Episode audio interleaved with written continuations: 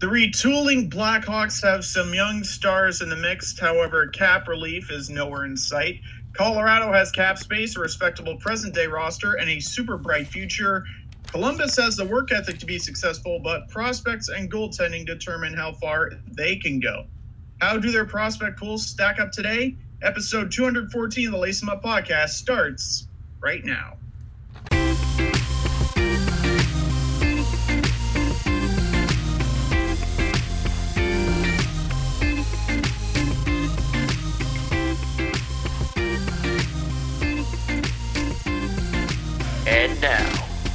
It's time to lace 'em up.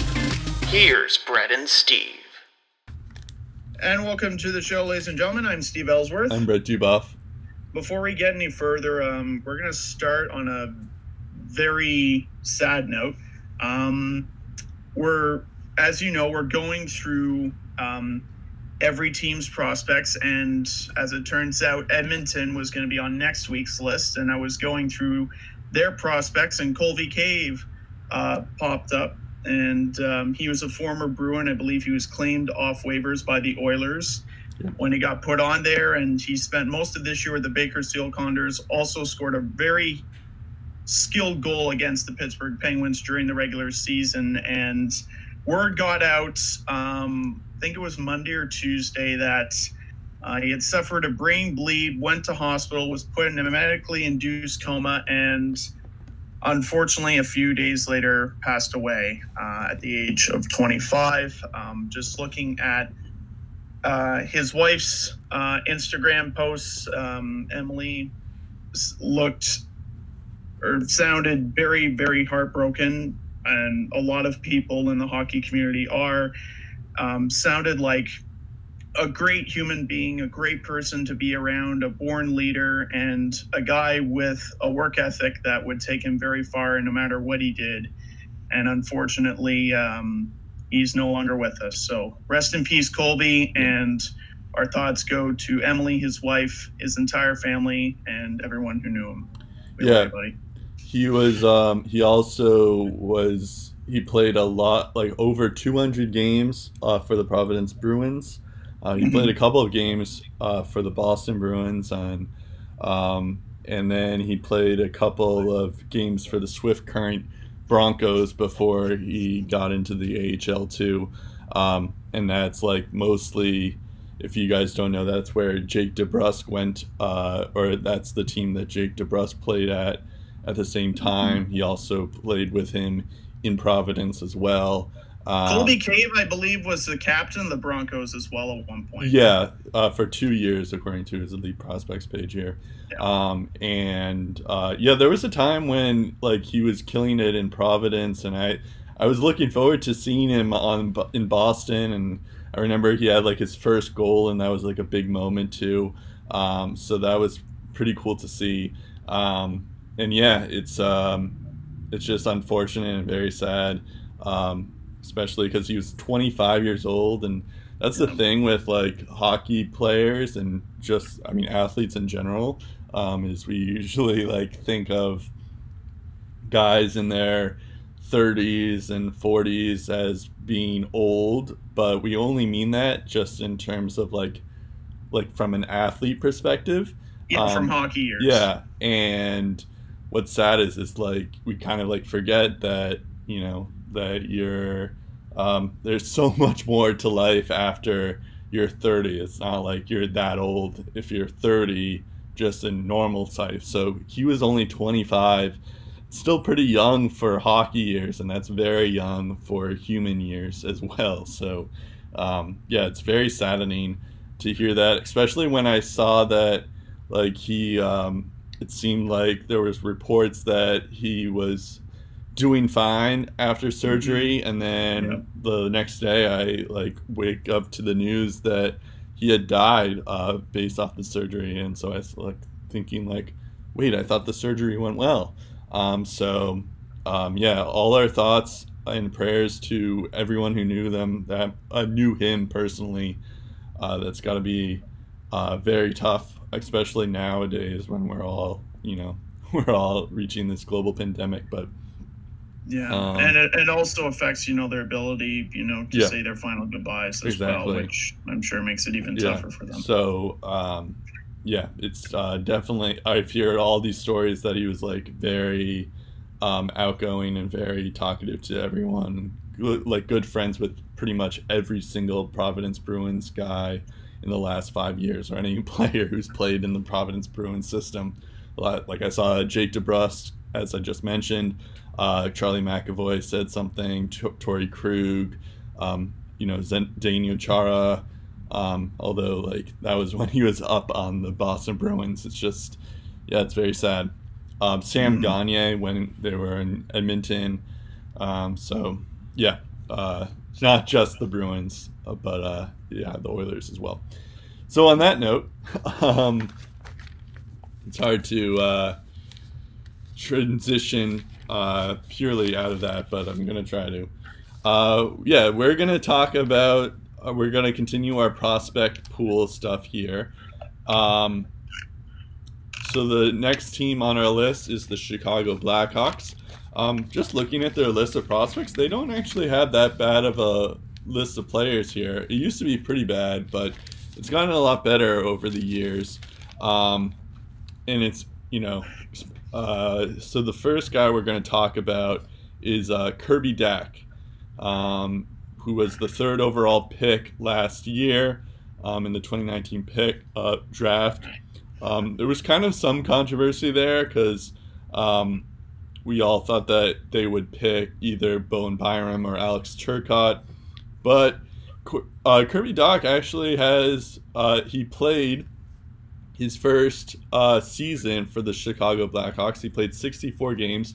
Yes, I am aware that we're breaking our uh, our rule again, but uh, this time it's kind of he's still a prospect in my mind um, because he uh, he played he played for Chicago. Um, he only had 14 minutes of ice time on average in the 64 games. He had 23 points um, in 64 games. Um, and, you know, it didn't even look like he was a rookie who was playing. Um, you know, it looks like he's kind of just, uh, you know, he's uh, he's like a formidable player there. Um, you know, he looked like an NHLer, which is good to see, especially for someone like an 18 year old. Um, and it's also like I think you've alluded to before, but it's good for Kirby Dach um, to play uh, a couple of games here when Patrick Kane and Jonathan Toews are still playing. Uh, just so because you know those guys are know what it takes to win Stanley Cup. Maybe they're not as good as what they used to be, but they're still legitimate players um, in this league. And um, yeah, it's uh, it's tough, um, but so that's got to be good for his development at least um, compared to like Buffalo, who we were talking about last week. So, uh, what do you have on Kirby Dach? So, um, his first taste of WHL hockey um, came with the Saskatoon Blades uh, from start to finish. Played with the Saskatoon Blades in 19 games played in 2016-17. He had 10 points, pretty respectable. Um, 2017-18 was his first actual season of significant duty. Played in 52 games there. Only scored seven goals. Um, but only picked up 119 shots on goal, so that might explain why. Pretty good setup man, racking up 39 assists over those 52 games, so that gave him 46 points. Uh, he had 21 power play points as well. Uh, 2018-19 played in 62 games. Again, racked up the assists. He had 48 this time. Also picked up 25 goals, uh, an improvement of 18 from 2017-18. So that gave him 73 points over 62 games. Had 26 power play points, five game winners, 208 shots. So uh, was able to pick build up on his offense that way. The one thing that kind of concerned me a little bit when it comes to Kirby Dach and where he slots into the Blackhawks system when he was drafted, I was just thinking, okay, they're either going to get someone to replace part of the Keith Seabrook tandem as the core piece of the future, or they're going to get a future number one center to somewhere along the line take the reins of Jonathan Toews. Um, not saying Kirby Dach is going to be the future the captain of the Blackhawks. That's still up for debate, but at the very least, someone who can play Toews' role. And the one thing Jonathan Toews does pretty well while he doesn't have the offensive flair that Patrick Kane has, although he's had some good offensive years in his own right. He wins faceoffs. That's his job. That's his job as the number one center, and he does yeah. very well. Kirby Dach in 2017 18 took 669 draws. He won 275 of them, which might sound respectable, but that's a faceoff win percentage of 41.1%. Not spectacular. 2018-19, you figure 73 points in 62 games. That faceoff percentage has improved. Takes 1,147 faceoffs. That's, mm, I think, top 30 in the league, or certainly top 50 anyway. And he wins 473 of those. So that faceoff percentage only improved by 0.1%. So he was 41.2% from the dot in 2018-19 with the Saskatoon Blades. You figure, okay, uh, what were his numbers like in the dot this year? Well, he goes to the NHL as a rookie. I think he was fifth or sixth in faceoffs taken in uh, by uh, Blackhawks skaters this year, and I don't even think he won 35% of his draws. So that is going to be the biggest room for improvement um, as a as a critic of Kirby Dach. But the good news is he has the offensive mind. He has the capabilities to think at a high level offensively. He reads the play and he can rack up the assists. So the hope is you work on your face-offs, you get better at your face-offs, and then when you're a face-off master and you add the offense on top of that, you're looking at a very good hockey player. Yeah, that that is a good point. I, I, I didn't know that about the face-offs. Um, so that's something that he could work Neither on. did I until I looked them up. So yeah, there you go. Look on the WHL's website. Okay, interesting. Um, I had forgotten to do the cap friendly stuff on the Blackhawks. Um, They're in cap hell. That's all you need to know. They are Still. in cap hell. That's true. But in terms of free agents this offseason, they're not in bad shape. Um, Drake could, uh, there's only five RFAs that they have to deal with and one UFA. Um, they have Drake Caggiula, uh, Dominik Kubalik, Kubalik. Um, oh, that's another one who's been pretty good. Yeah, uh, that, that that could be an interesting one. Is Kubalik? Thankfully, they don't have to worry about DeBrincat because they signed him to a three-year extension yeah, already. For sure. Uh, Dylan Strome and yep. Slater Koekkoek. Oh, and, and also Malcolm Subban. Uh, the only UFA this year uh, is Corey Crawford um, as well. Uh, just looking at their cap friendly page, and then of course they're still paying Patrick Kane, Jonathan T- and Jonathan Toews for three more years at 10.5 million. Um, and they also are paying Duncan Keith and Brent Seabrook um, a lot of money for long term as well until 2022, 2023. Um, and Brent Seabrook is even longer than that. That's 2023 to 2024 probably the worst contract in yeah. hockey right now. Arguably, I guess Zach Parise and Ryan Suter in Minnesota, but it does yeah. limit their ability to really uh, rebuild. However, uh, with the guys that we're talking about, like, like Kirby Dach, they're kind of in good shape. Um, just because um, these guys are going to be pretty good, but once their entry level contracts give out, then then that's when they get in real trouble because um, Patrick Kane, Jonathan Toews are going to be 34 by the end of their contract, um, and like you know Duncan Keith is 36 right now, and he still has three more years left to go. And Brent Seabrook is 34, and he'll be 37 by the end of his contract. Um, so it's not looking great for them. Yeah, even if you take uh, Brandon Saad off the books in 2021 along with Zach Smith, that might free up a cap hit of 9.25 million. But again, when you factor in, they're going to have to pay Kubalik and Dylan Strome, and then DeBrincat a couple years after that, and then you have Kane and Toews near the end of their contracts. Yeah. Really, how much cap space is that going to give you? Right, right, for sure.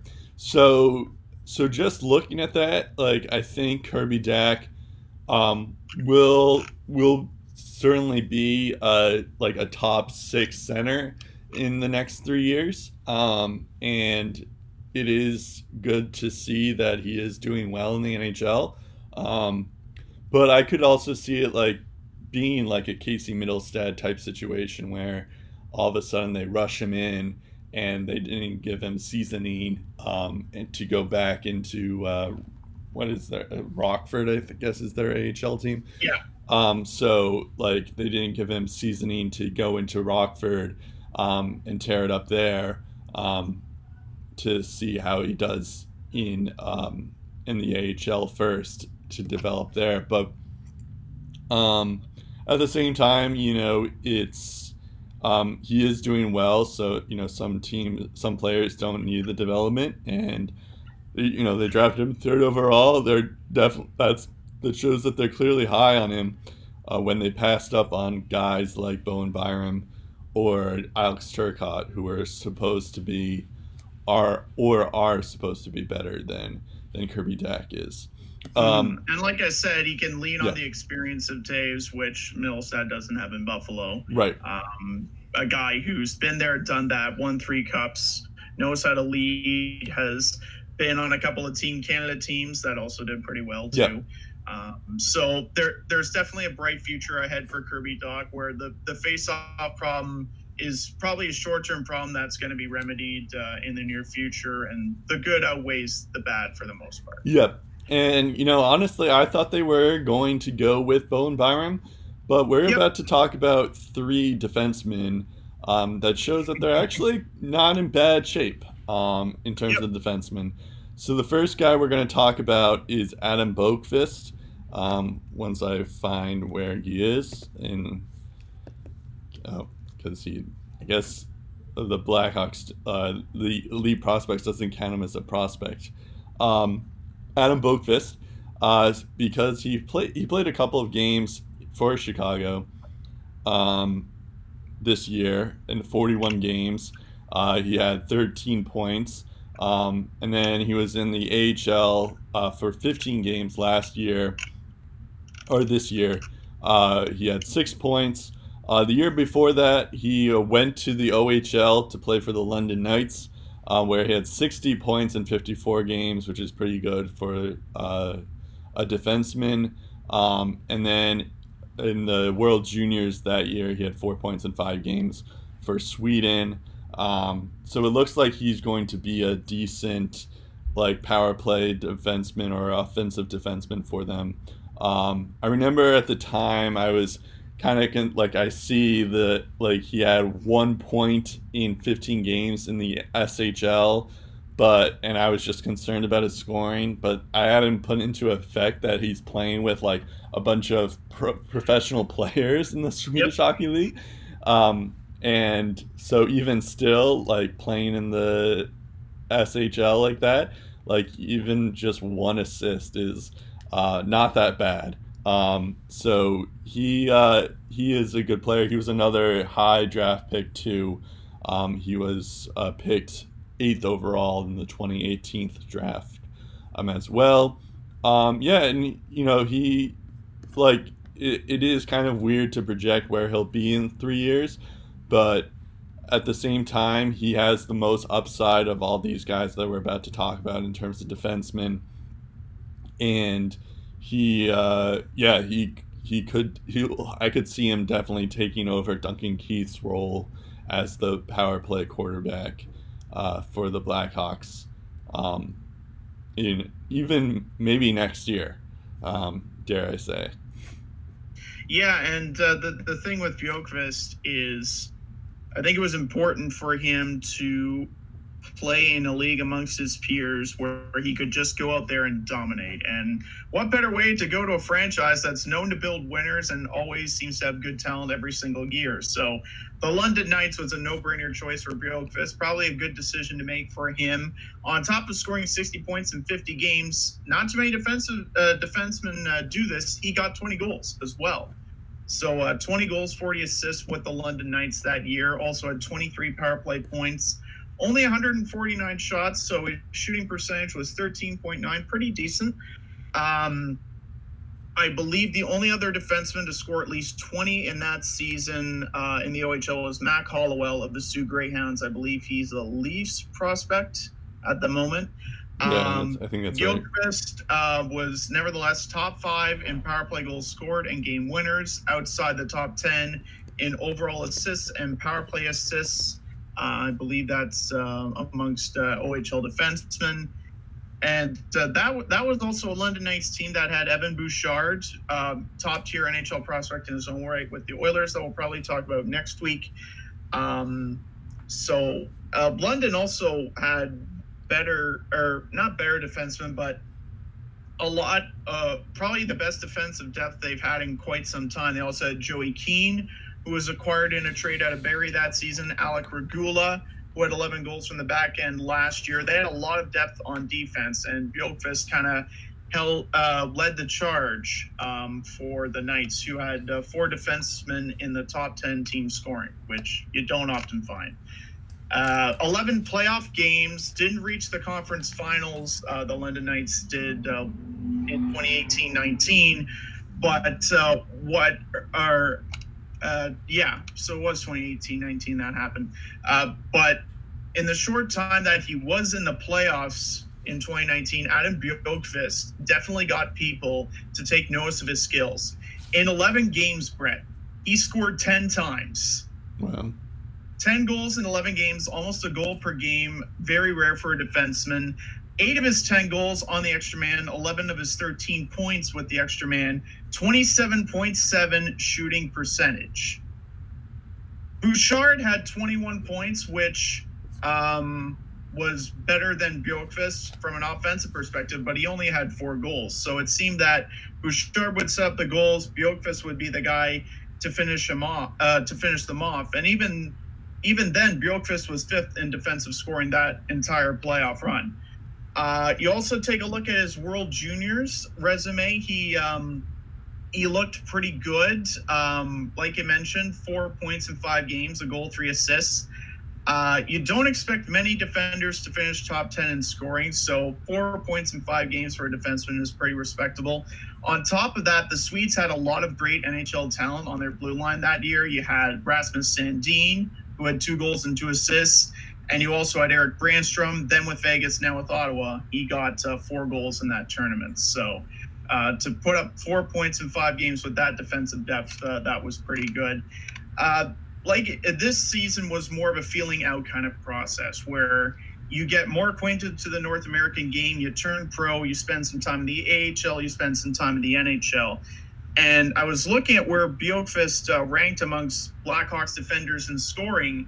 And yeah, he only had 13 points, but he played 41 games. If you look at the rest of Chicago's defense, not a single guy has at least 30 points this year. It's their back end isn't that great offensively.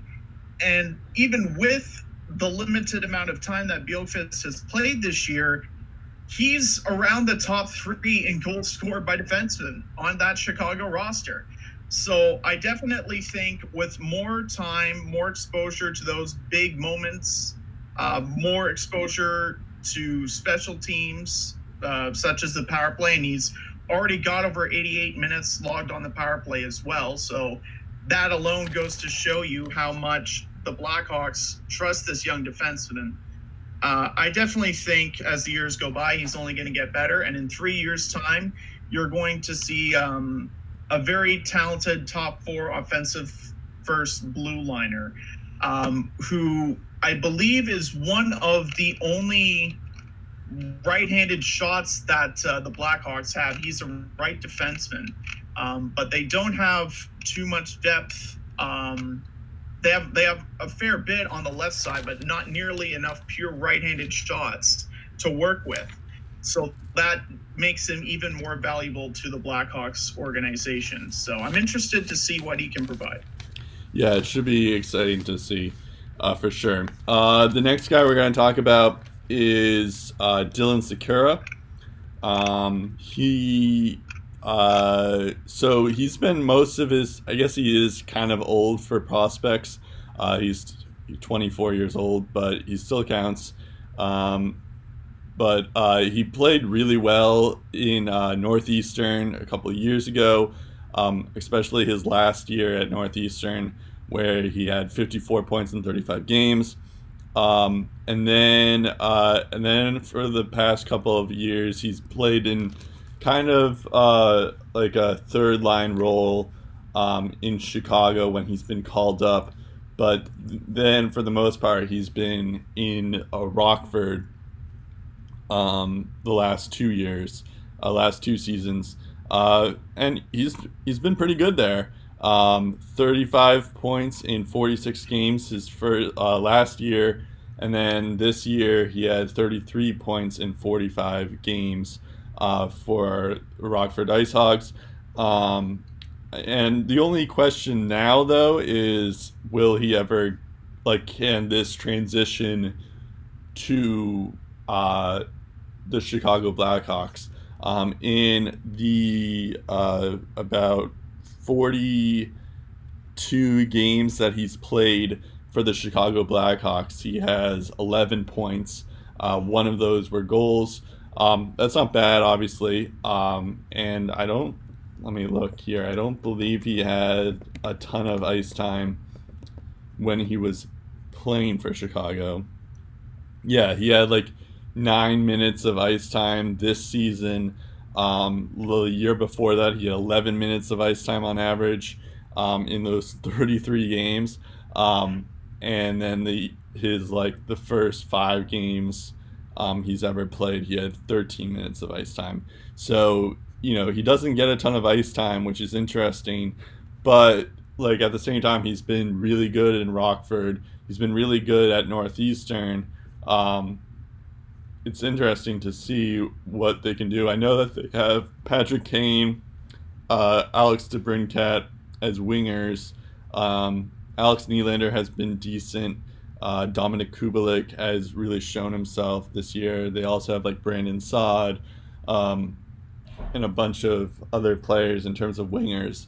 Um, but you would think that maybe they can bring up Dylan Sikura um, to be one of those guys, but it hasn't happened yet. Um, so yeah, I I think he he will find a sp- spot pretty soon. Um, however, it I'm not sure if it's going to be on the f- second or third line um, when all said is done, said and done. Yeah, the Blackhawks have certainly been playing the waiting game with Sikura. I don't know if you took a look at where he was drafted, Brett. Uh, he was a sixth round pick in 2014. Yeah. So before he even played an NCAA game, the Hawks had drafted him. Yeah, um, that's a good point. Uh, it, his draft year uh, was after a 64 point season in 41 games in the Ontario Junior Hockey League uh, with the Aurora Tigers, where he had 10 goals and 11 assists in 21 playoff games. Then he got drafted. And it was only after that where he began his stint at Northeastern University. Um, started to find his stride in year one, but, but seven points in 25 games, not overly dynamic. Um, a bit better in year two when he had 28 points in 39 games, 10 of which were goals. 2016 17 is when he became an NCAA threat. He had 21 goals, assisted on 36 others, 57 points in 38 games. Um, he was sixth in the league in points, third in assists, uh, 16 in goals as well. Uh, year four, similar numbers uh, 22 goals, 32 assists for 54 points and 35 games, was an assistant captain with Northeastern that year. The only other skiers to finish with more points than Sikura that year were Adam Gaudette and Max Barano. And he was six and six in assists, 12th in goals league wide that season as well, was Dylan Sikura. Um, like you mentioned, pretty decent AHL numbers. Uh, he averaged 3.77 shots per game this year in Rockford, uh, 170 shots over 45 games. Um, and the year before that, he had uh, 17 goals on 150 shots, so a better shooting percentage there. Um, overall, I think he has what it takes to make the roster. Again, it depends on what kind of role he gets, uh, where he fits best. The good news is, according to Cap Friendly, he can play left wing, he can play right wing, and he can play center. So he's Uh, it's one of those versatile picks where Chicago can plug him in a certain position and see if that works. If that doesn't work, they can plug him in the other option. And if they have to go to plan C, they'll go to plan C. Wherever the Hawks can get the most depth scoring is is crucial here because that's what the Hawks need more than anything besides team defense, which is important, besides goaltending, which is important. Part of the reason why the Hawks were first round exit a few years ago against the Predators were because the depth scoring let them down. They relied too much on guys like Jonathan Toews and Artemi Panarin and Patrick Kane. And they relied too much on the top six, not named those three guys. So when it comes time to contend again, you need to know that you have enough depth scoring to contend for a Stanley Cup. So if Dylan Sikura can provide that, he will be on this roster. Again, where he fits remains to be seen, and that's something that's going to be debated for a while. Yep, that's a good point. Um, yeah, I'm not sure where he fits, so it's still up in the air, but um, he has looked good so far, at least. Um, maybe it's going to be in a role player type, you know, just like a third line person, but um, he may, you know, he may stick in the top six line. We'll have to see. Yeah, they Um, also they also have uh, guys like uh, John Quenneville, Alex Fortin, even Philip Kurashev, who Yep. uh, has shown potential at the junior level too. Depending on where their development is in a couple of years, um, Yeah, those are the that guys. could be bad news for Sikura as well because they're pushing for the same spot he's pushing for too. Yep, those are certainly other guys to look at. Um, the uh, the next guy we're going to talk about is Ian Mitchell. Um, he uh, he's another one who uh, the Blackhawks draft. Well, he he was drafted in the second round in 2017, um, but he played out all his. Um, or no, he's a junior now. Apparently, there's reports. It's not official yet, but it does seem like I, I've seen a lot of sources from Twitter saying that he has signed with the Blackhawks. It could be any second now. Um, he was a Hobey Baker finalist too. Uh, Ian Mitchell, he had 30 because, and for good reason too, because last year, or you know, for the University of Denver, um, where he was the captain for, he had 32 points in 36 games, um, 10 goals, and 12, 22 assists, um, to be exact. The year before that was when he really took off because he had 27 points in 39 games. Um, he also played in the World Juniors for Canada, where he had three points in five games in that in that frame. Um, so yeah, he uh, and I I remember recalling back in the 2019 draft um, when they were deciding to pass on Bowen Byram. Um, and I remember, I think there's like a quote from Bowman. I forget the exact quote, but uh, he mentioned how he's. Um, they felt that because of the picks of Boqvist and Ian Mitchell in particular, they were really excited about. Like they felt like their need um, wasn't as strong for defensemen. So uh, they're very high on Ian Mitchell as well, um, which makes sense too when you look at his numbers um, as well in, in terms of college. Um, he's been pretty good.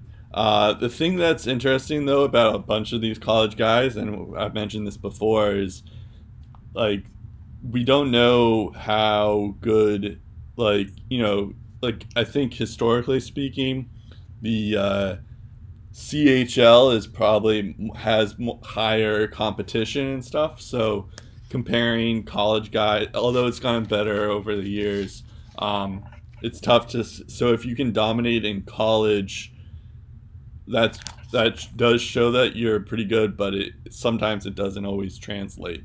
Um, like case in point, like there's a guy who uh, was a Hobey Baker finalist, uh, Jordan Kawaguchi, um, and he wasn't even drafted. He hasn't been drafted by any uh, team yet. Uh, so it just showed, and you know he could be decent or he could be um, terrible at, in terms of like being a pro, but we don't really know.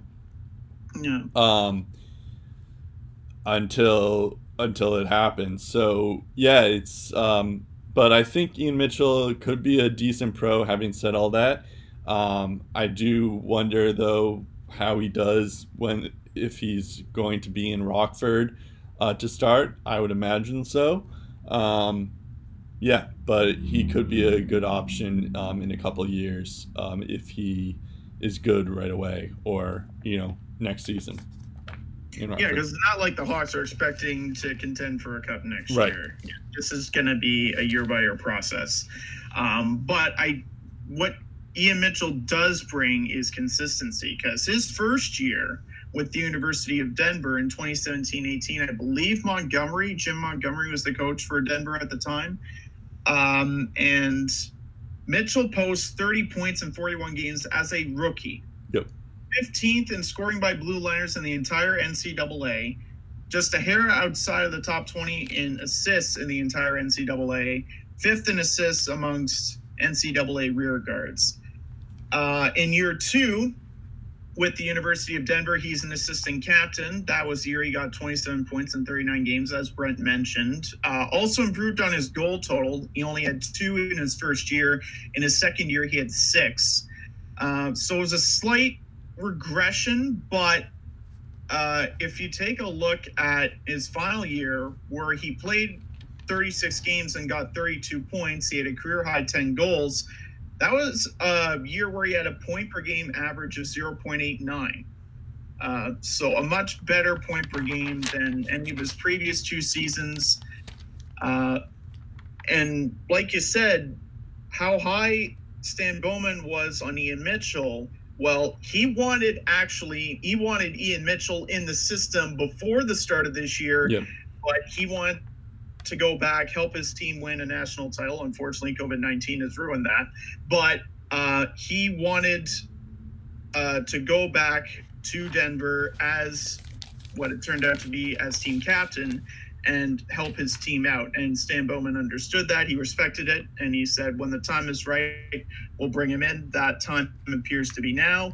Uh, you're right, Brett. I think probably Rockford is the best option for him. Uh, definitely would be very dumb for the Hawks to kind of rush him in, especially even if you still have those Keith and Seabrook contracts, you at least buy some time for the young kids like uh, Bjorkqvist and uh, Regula and uh, Beaudin, who we'll talk about later, and uh, this guy now, Ian Mitchell, to really refine their craft. Um, so I'm I'm interested to see what he provides. Uh, what I actually also didn't know, uh, he won the Spengler Cup with Team Canada a few months ago. Oh, um, he, he, was actually playing that tournament tournament where uh, professional men are playing.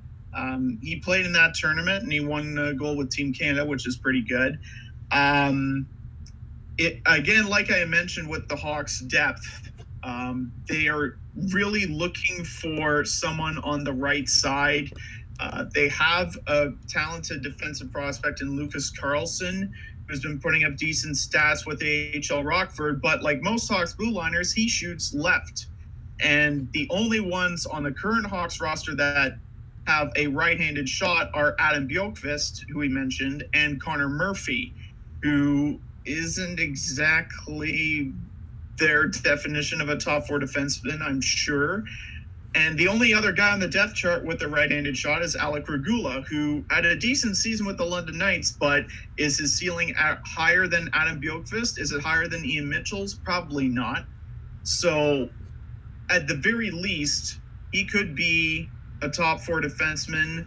At best, he could be a top two defenseman, depending on how things play out with Bjorkqvist. But uh, I definitely see a top four role in his future, and it ultimately depends on him if he can make that happen. Right, that makes sense. Um, and then the last guy we're going to talk about for Chicago is uh, Nicholas Beaudin. Beaudin, I think that's how you pronounce his last name. Yeah, it's tough to say. Um, I actually found out I didn't know that he made his NHL debut just before the uh, the just the, before the madness happened. Yeah, just before the madness happened. But um, during in uh, in Rockford this year, he had, he played in 59 games. Uh, he had 15 points in those 59 games, which isn't bad. Um, about 33 penalty minutes, which is interesting. See, the thing with the elite prospects is I don't know anything else other than their points they have. But, um, anyways, um, that's where the league websites come in handy. Yeah, I should I should probably switch over to that. Um, but yeah, he's been um, he uh, he also like uh, Adam Boqvist, he was a first round pick, but he was uh, he went 27th overall, I believe. So, so that must have been a trade that happened that year, uh, where Nicholas Beaudin was the pick. Um, and that was another reason why I guess the the Blackhawks didn't want to take Bowen Byram um, in their their draft. By the way, I keep that's like the fifth time I mentioned that the Blackhawks passed on Bowen Byram. Uh, but uh, the uh, it is uh, he is still 20 years old. Uh, the thing that's interesting though is like I would like to. He had a decent QMJHL season um, or career, I should say. Uh, he had 56 points in 53 games the last year in Drummondville. Uh, the year before that, he had 69 points in 68 games, which is not bad for a defenseman again. Um, so, so yeah, he, he was pretty good for uh, Drummondville uh, there, and it could show that he could be a, a decent defenseman. Um, I guess from what I'm reading is he's more of a two-way defenseman. Uh, like he's good on offense, but he's also good on defense as well, which bodes well for um, for him in his time. Uh, yeah, so it, it, could be interesting to see how he fits in. Um, yeah, uh, in the future. Which harkens back to my point about team defense. You know, it's one thing to solve your depth scoring, but you also need to keep the puck out of the net, and that definitely gives him an edge because they need a complete defenseman. I'm not saying like you need a defenseman with Duncan Keith stamina, but if you can get anything close to that or at least decent to that where you know like you can put up 40 plus points but also be a one of the top 10 defensemen in terms of two-way reliability then hey all the power to you and that that definitely helps out um, Nicholas Beaudin's cause the thing with Beaudin, I don't expect him to be the type of guy, as we've seen with Duncan Keith, that can score a lot of goals.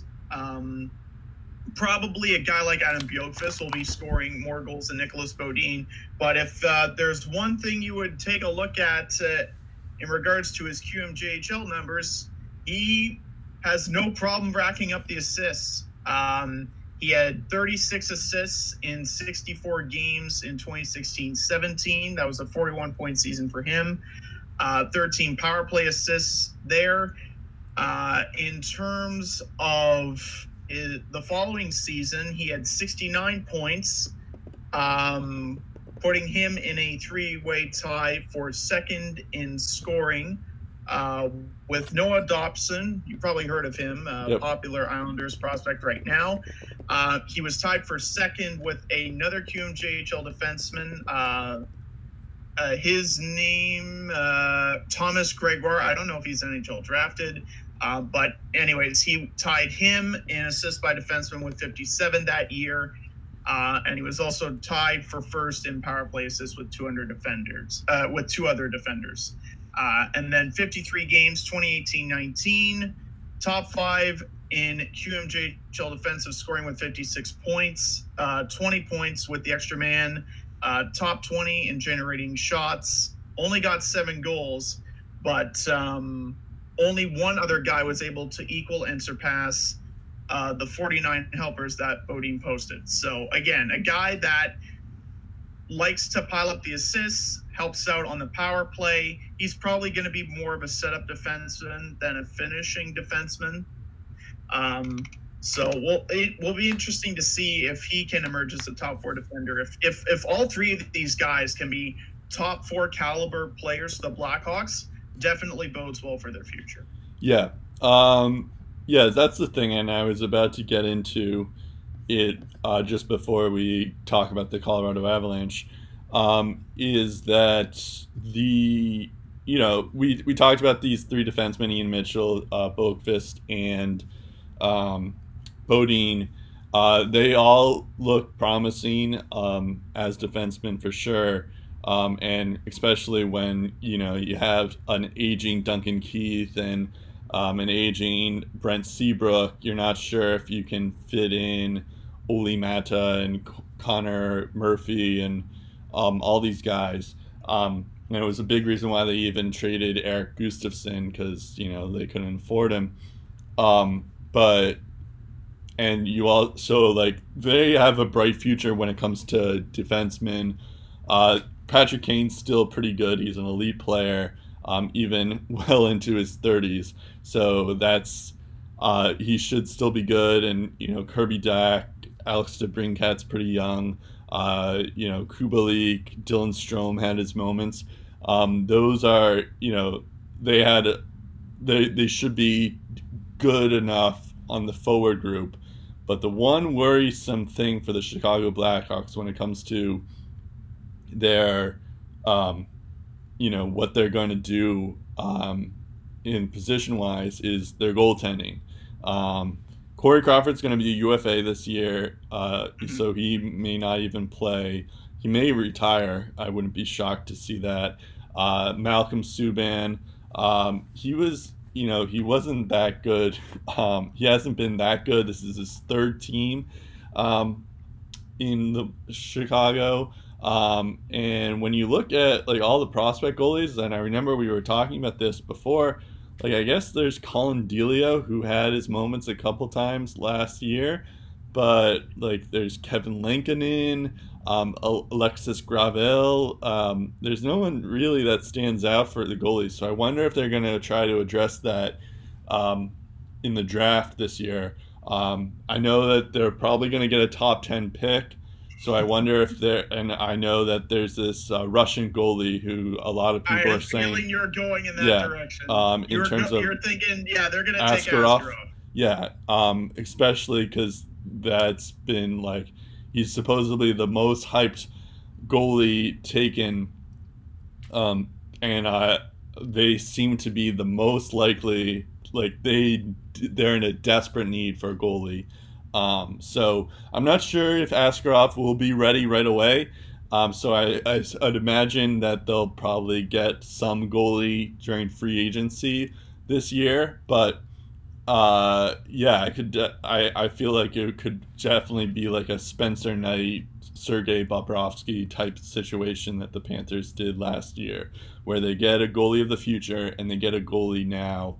Um, hopefully, they don't uh, spend as much as the Panthers did on Bobrovsky, but um, maybe they can get uh, a decent goalie. Uh, uh, on a good contract um, and in waiting for Askarov to uh, take he- heed of the net.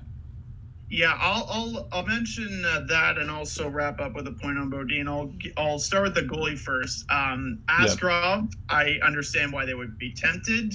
Um, at the same time, the top 10 looks very, very good offensively. If you have a chance to draft Askarov or Cole Perfetti, I would honestly be tempted to draft Cole Perfetti. Like it, I'm, I'm yeah. thinking uh, from Ryan Kennedy of the Hockey News. He said someone who could possibly get like 80 to 90 points a year in the NHL, uh, Cole Perfetti would be a decent pickup. So I'm I'm almost tempted to go with Perfetti. Uh, the reason being, in 2021, there are going to be a lot of veteran free agent goalies up for grabs. Uh, Jordan Binnington, I know he's not much of a veteran, but he's won a Stanley Cup. He looked pretty decent this year. Uh, Frederik Andersen Yeah. has got a pretty good track record as well. Tuukka Rask, assuming he doesn't retire, But maybe could be an option for them as well. A goalie of the future material, I definitely think probably the best route is to go through the draft. But if they want a short term fix, I think if they somehow have the cap space, and that's the big if, um, they could probably go goalie hunting in free agency, not this coming summer, but the one after. Uh, just to close but on wait, wait, hold on. On that really point, though, after your- wait, wait, hold on. On that point, though, those guys are going to be free agents next next year. They Yeah, need a goalie that can help them out now. They they don't, you know, and not to yeah, okay. That dude, dude, again, they're not contending for a cup next year. I know Why- the but like they can get like a goalie that's gonna like just help them out while they wait for Askarov. True, but they could. But like they they're could- they're not gonna they can't. I mean, yeah, I, I see what you're saying. Like you're you're saying that they should wait instead get like a forward this draft and then get a goalie. Uh, in in terms- 2021. Yeah. yeah, I guess I could see that. I don't know. I, but like they still need to get a goalie. They do, and, and they and they should. If they don't get one next year, uh, this coming off season, they'll get one next off season. They have to. okay. Um, getting to Beaudin real quick, and then we'll go to the Avs Yeah. The fact that he is a left shot defenseman, considering the depth that, well, I don't know if you would call it depth on the roster right now, but given the amount of prospects that are also left handed, I wouldn't be surprised if that kind of puts an extra chip on Nick Bodine's shoulder to kind of make the roster. And anytime you get a guy with a chip on his shoulder, probably not a bad thing for your franchise. Yeah. Okay. Uh, we're kind of. I just realized we're at 50 minute mark here. So, um, yeah. So we should probably get going on this. Um, Everyone's gonna think we're a biased Blackhawks podcast. well, I don't know. Um, we we don't we hardly talk about prospects. We can go along in here. Um, so Bowen Byram is gonna be. I this is the sixth time I'm talking about him now. Sixth time now. Um, but yeah, Bowen Byram, uh, he went fourth overall last year um, because of that Sens trade that I shouldn't mention to the Sens fan, but I am. Um, but yeah, he was very, very good uh, his draft year. Uh, he had 26 goals, 45 points, uh, assist in and 71. That's 71 points in 61 games, uh, 67 games. Um, and then this year, um, I think he was told to go back to uh, the WHL again for the Vancouver Gi- Giants and play um, more defensive game. Um, having said that, he still had more than a point per game um, there. Uh, he had 52 points um, in 50 games. Um, oh, I guess I was supposed to talk about the Colorado Avalanche's cap situation as well. Um, they're in pretty good shape, actually, um, if I remember correctly. Um, although I know, oh, they're not in. Well, okay. So they have Nemesnikov, Nieto, uh, Mark Ba- Barberio, Kevin Connauton, um, Michael Hutchinson, and Colin Wilson are all going to be UFAs this summer. Um, the RFAs are uh, Ryan Graves, who's been a st- who's had a breakout season so far. Uh, so uh, Nikita Z- Zadorov is also an RFA. Um, and then you have uh, Andre Burakovsky, who has also had a breakout season uh, with Tyson Jost, uh, Valery Nichushkin, and Vladislav Kamenev as well. So those are all RFAs there. So, uh, but they do have some space, and they have like a bargain with Nathan MacKinnon at six point three million. Also, Gabe Landeskog costs five point five million. That's also uh, a bargain too. Um, and Mikko Rant, well, Mikko Rantanen's cost nine million. So, um, but both of those guys are probably going to get a big raise pretty soon, anyways. Um, anyways, back to Bowen Byram. Uh, he's like a tall dude too, if I remember. Oh no, he's six one. Never mind. I thought he was taller than that. But uh, he plays big. he plays big. Yeah, he hits a lot. Um, and uh, yeah, during the Canada World Juniors, he had two assists in seven games. I guess it's a little bit disappointing from what he had last year, but I think what's what I I what stands out mostly to me is the year before that he had 26 goals uh, for a defenseman, and that's something that's hard to do for a defenseman, um, and something that would be pretty excited about to be excited about uh, for Colorado. Uh, the thing that's interesting though is, and we've mentioned him before, is Cale Makar um, has been like you know he's breaking records as a rookie defenseman, um, and I wonder what's going to happen to Bowen Byram when he gets into the league because Cale Makar is going to be the guy. Um, and then you have Bowen Byram also there. I guess it doesn't hurt to have both these guys in your lineup. Um, like you can't really complain, and it's a good problem to have. But I wonder what like what's going to happen to both of them in terms of ice time and just um, just defensively speaking, how good they can be when they develop together. Yeah, that's that's interesting. Um, I'm just taking a look at uh, Colorado's cap friendly page, and the reason why I'm doing this, I want to make sure I have it right in my notes. If I if I'm if I'm pretty certain, um, Bowen Byram and Cale Makar are both right-handed defensemen.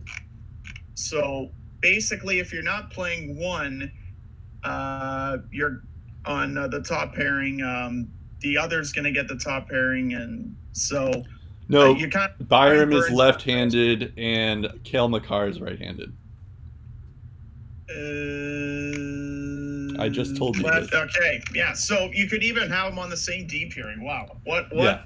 what a fun experiment that, that would be for for the Avalanche to explore, eh? You get right. and Byram and Cale Makar on the same D pairing. Oh, That'd be no, nuts. That'd yeah. Good. On the same power play unit too. See, you, you think their power play is lethal now? Oh, just wait until Bowen Byram gets there; it'll be even better. Right. Um, also, um, been able to display a bit of leadership with the Vancouver Giants in 2018-19. Uh, he was an assistant captain there. His 26 goals, by the way, no other defenseman matched him. So that's how hard it is to score 26 goals. You you lead the league with that stat. Um, 45 assists that season, second best on Vancouver, and um, only trailed the same player who led the team in points. Uh, Byram was top three in uh, points that year, had 193 shots.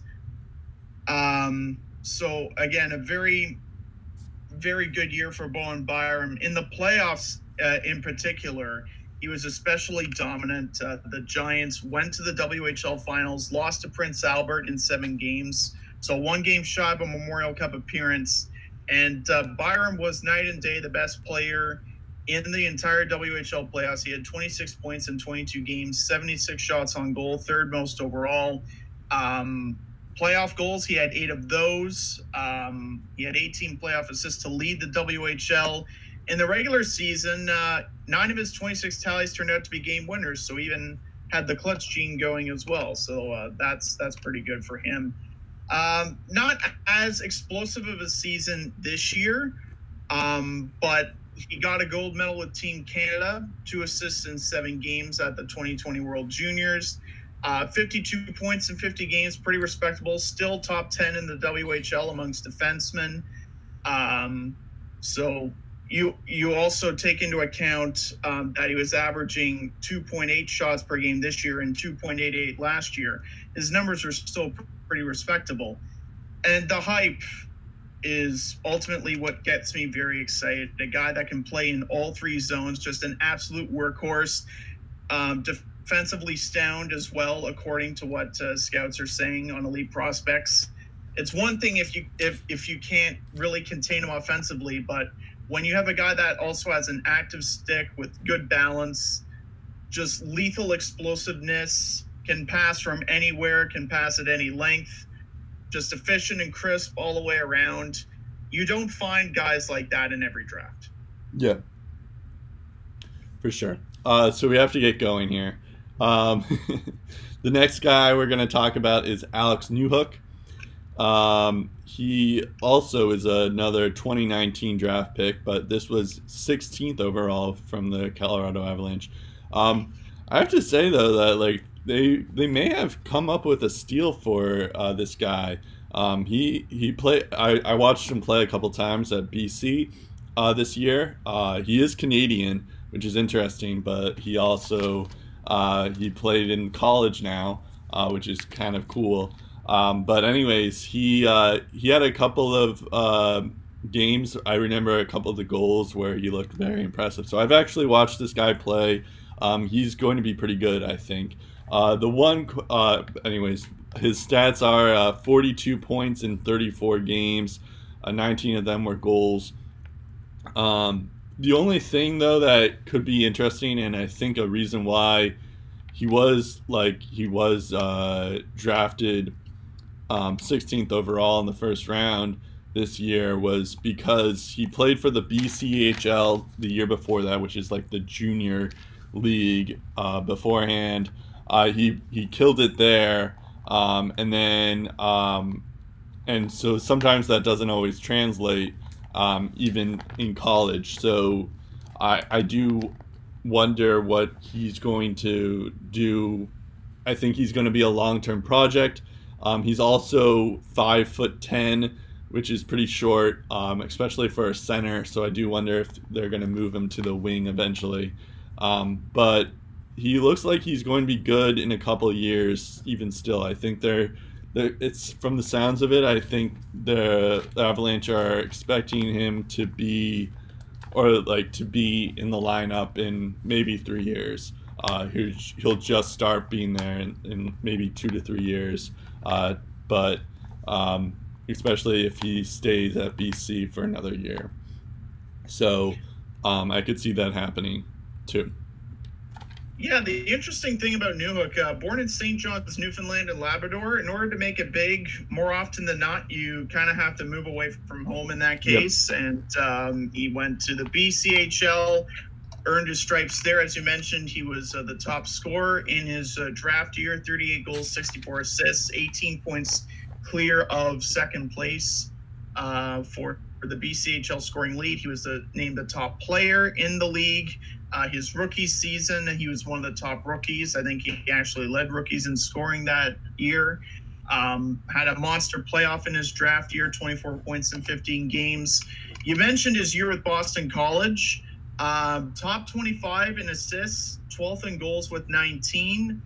Um, if he plays out year two in its entirety, who knows, honestly, how much damage he could do. He could be a top five scorer in the league, maybe even the top scorer in all of NCAA.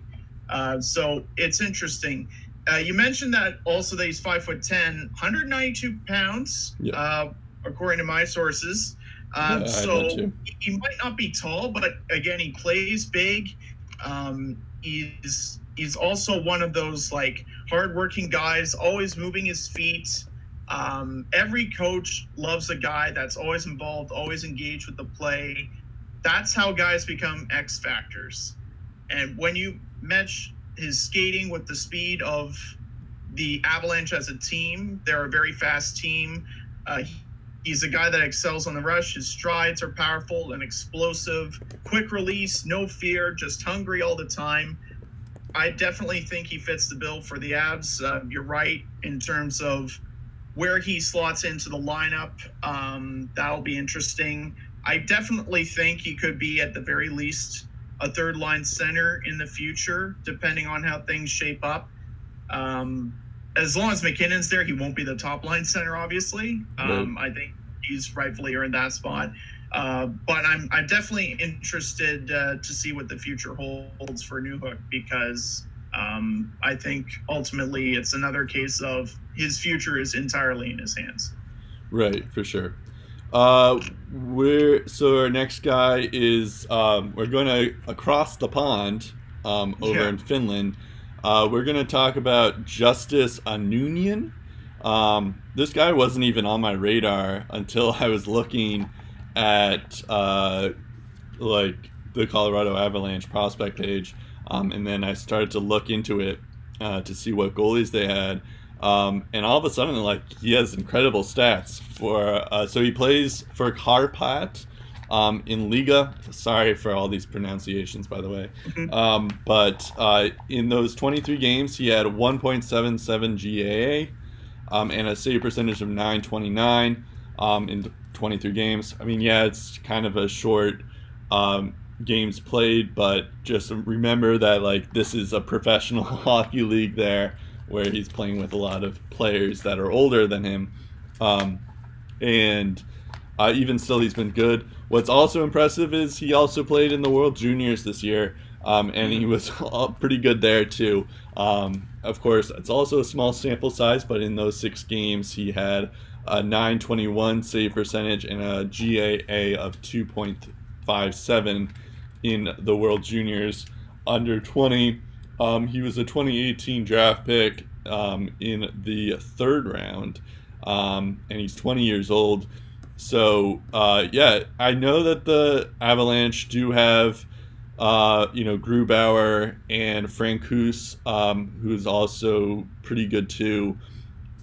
Um, it just makes me wonder though if um, they're both pretty young too, um, but I feel like Annunen could be the goalie of the future. Even still, I know it's a little bit early, and we still have to see what he does eventually. But um, like Elite Prospect says that he's signed up for Karpat ano- at least for another year, so we may not even see him in three years, but we could see him maybe in five years, um, and he could be a, a guy to watch there in Colorado. Yeah, and the Avs definitely have their goaltending prospects as well because they also have Hunter Miska, Yeah. who was at one time a Coyotes prospect. Uh, they they got him. I can't remember if it was waivers or uh, just through um, a free agent signing of some sort. Uh, they also have Trent Miner, who they drafted, haven't signed either. Um, so it'll be it'll be interesting uh, to see how they work that out. They also have Adam Werner, who played in a couple of NHL games this year, also played in the AHL with the Colorado Eagles. Uh, so there's definitely no rush to bring Justus Annunen in the fold just yet. You're right; it has been a great year for him. Third best save percentage at the World Juniors. He played six games there. Um, first in the league uh, in Liiga in uh, save percentage and goals against this year. Um, even though like it's his first real significant um, line of work in Liiga, it's it's definitely a good season and something you'd hope that he builds on. What he what he doesn't have in numbers, he kind of makes up for in height. Uh, six foot four, 207 pounds. Definitely a guy that covers up a lot of the net. So he's got a, a bit of time to develop and grow and and fine tool his skills a little bit. But the potential for him to be a critical member of this team in three to five years, it's it's definitely there. They definitely see that. Before he makes that jump, though, he will definitely need a couple of seasons, at least one, maybe two, preferably in uh, in the AHL, just to get accustomed to the North American game, because he still needs to make that adjustment. Right, for sure. Um, I, I realized I skipped someone on our on our lineup here. Um, the next guy we're going to talk about is Martin Kaut um, on this list here. Uh, I'm to be honest. This might be the first one that I of the prospects we're talking about in this whole series so far that I'm not very impressed by. Um, I know. Hold on, let me pull him up first. Uh, that could help things out first. Uh, but uh, he has so so far in the AHL he had 18 points in 34 games. Um, he did play a bit in Colorado, um, and he did score um, for the Avalanche. He had three points in nine games. Um, but and then last year he had 26 points in 63 games for the AHL. But like when you look at his what he did in the Czech league, um, he had 16 points in 38 games. Um, I I don't know. I guess it's he was a he was a first round pick, 16th overall in 2018, um, and I don't know. I, I I feel like that he's not going to be that good just looking at his stats here, um, just it, it doesn't like spring out to you that he's going to be a good player. Um, not to mention the fact that the Avalanche do have um, Mikko Rantanen as a right winger. They also uh, could put, you know, uh, Namestnikov. Uh, I guess Burakovsky is more of a left winger than a right winger, but he's been good too. Um, just in terms of like wingers, I don't know. Um, I think I would rather. Um, I'm not sure if he's as impressive as um, he could be or as expected to be. Yeah, I definitely think it's a waiting out process. Uh, taking a look at his elite prospects page, uh, one scout says the combination of his passing and shooting makes him a power play threat. And I'm just thinking, okay, there's your answer. Because yeah. Colorado, we all know, we've said many times in the podcast, lethal on the power play, don't know how to stop them. Right. Too many weapons on the ice all at once. Um, could be a guy like Namestnikov, where if you put him on the right line, he could do some serious damage at the moment, it's probably more of a feeling out process because, yeah, this is his second AHL season. Probably still getting used to the North American game a little bit. Uh, at the same time, um, if you take a look at his shot totals, he only has 59 this year. Uh, last year, uh, he had 124 and ranked fifth on the Eagles in shots. So it, I, I guess it all depends on where you're putting him in the lineup and how much opportunities that uh, he's getting. So my my hope is that as the years go on, if they continue to put him in high leverage situations, get him a top six role in Colorado with the Eagles first, and you know maybe he has a big season and that leads to a significant look with the Avalanche. But again, the Avalanche right now, fortunately, have the depth scoring necessary where they don't have to think about Martin Kaut and when they're going to bring him up because they can buy him some time for at least another year or two. Yeah, I guess that's true. They do have the benefit that they can just put him in the uh, like in the AHL for the time being um, and wait on him. Um, but I don't know. It, it does seem kind of strange that he was a 16th overall pick. I'm looking at that 2018 draft and I noticed that they could have had like K. Andre Miller, Ryan Merkley, uh, Dominic Bokk, uh, Bernard Docker, even Beaudin, who we just talked about, uh, Nils Lundkvist, Joe Veleno. Like there were some players that were available, which I'm sure Ty Smith is another one, Liam Foudy. Yeah. So like I like they, I'm sure they're regretting not taking uh, those guys um, instead, but. Um, it's not like I guess it's not the end of the world because they do have a good prospect pool and a good team right now. Um, but it, it's it's not like a life threatening is what I'm getting at, but it's still um, I feel like it could be pretty bad for them if he doesn't. It's more out. of a disadvantage for Kaut because if you look at the Colorado Avalanche, if he doesn't work out, they can just include him in a package deal and get something that they're True. lacking. You know, That's they can point. include him in like a trade package. It's bad news for Kaut because he probably knows if I don't work out for this team, there is going to be someone else that will probably take my job. Yeah, I could see that. Maybe it's like a if he he could be decent if he get, goes on another team or something like that. That's also yeah. possible. Um, all right, this guy we're going to talk about is Connor Timmins. Um, he missed the year the year before this uh, based on because he was injured for a, a while, but uh, now that he's he played a year in uh, the AHL, he had 27 uh, points in 40 games, which isn't bad for the Colorado Eagles. Um, and uh, but like two years ago for the Soo Greyhounds, uh, he had 41 points for 36 game in 36 games, and he also played in the World Juniors where he had five points in seven games. Um, yeah, he's another one that's it's it is interesting because Colorado, with Cale Makar and Bowen Byram, they also have like Erik Johnson uh, for a couple more years, um, and Sam Girard. Ryan Graves will probably, who's been pretty good too for them. Um, maybe if they sign Nikita Zadorov. So there is some stiff competition for him, but I could see Connor Timmins staying in the AHL for a couple more years just because of how many defensemen they have um, in the on their roster right now.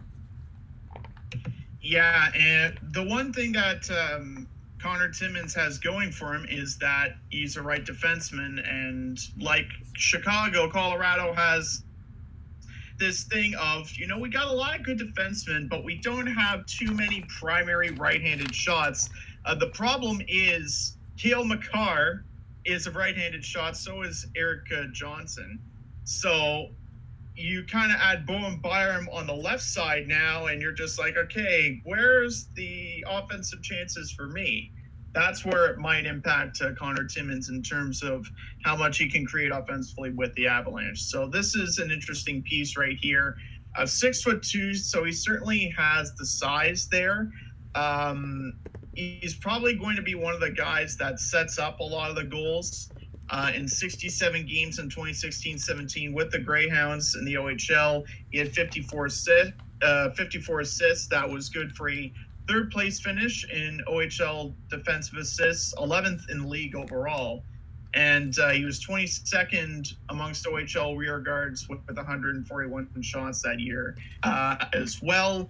Only got seven goals that season. Again, not known for his goal scoring prowess, but can definitely uh, rack up the scoring. 27 points in 40 games in the AHL for a first year. Definitely not that bad.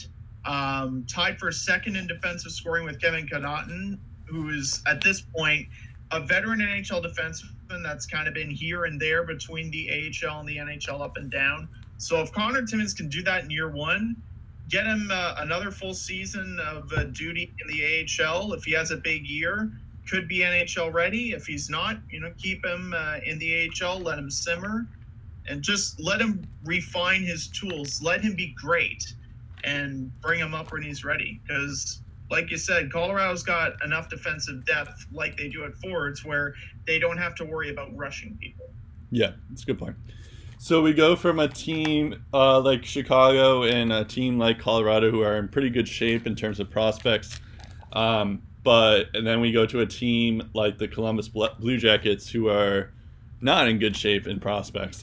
Um, that's mostly they were, well, they were in good shape until they sold yeah, the farm. Basically, I was getting to that because they uh, they traded a lot of their assets uh, for last year's trade deadline.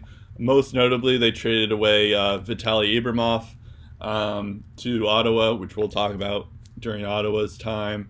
Um, and they also, you know, they traded a lot of their first round picks that they had.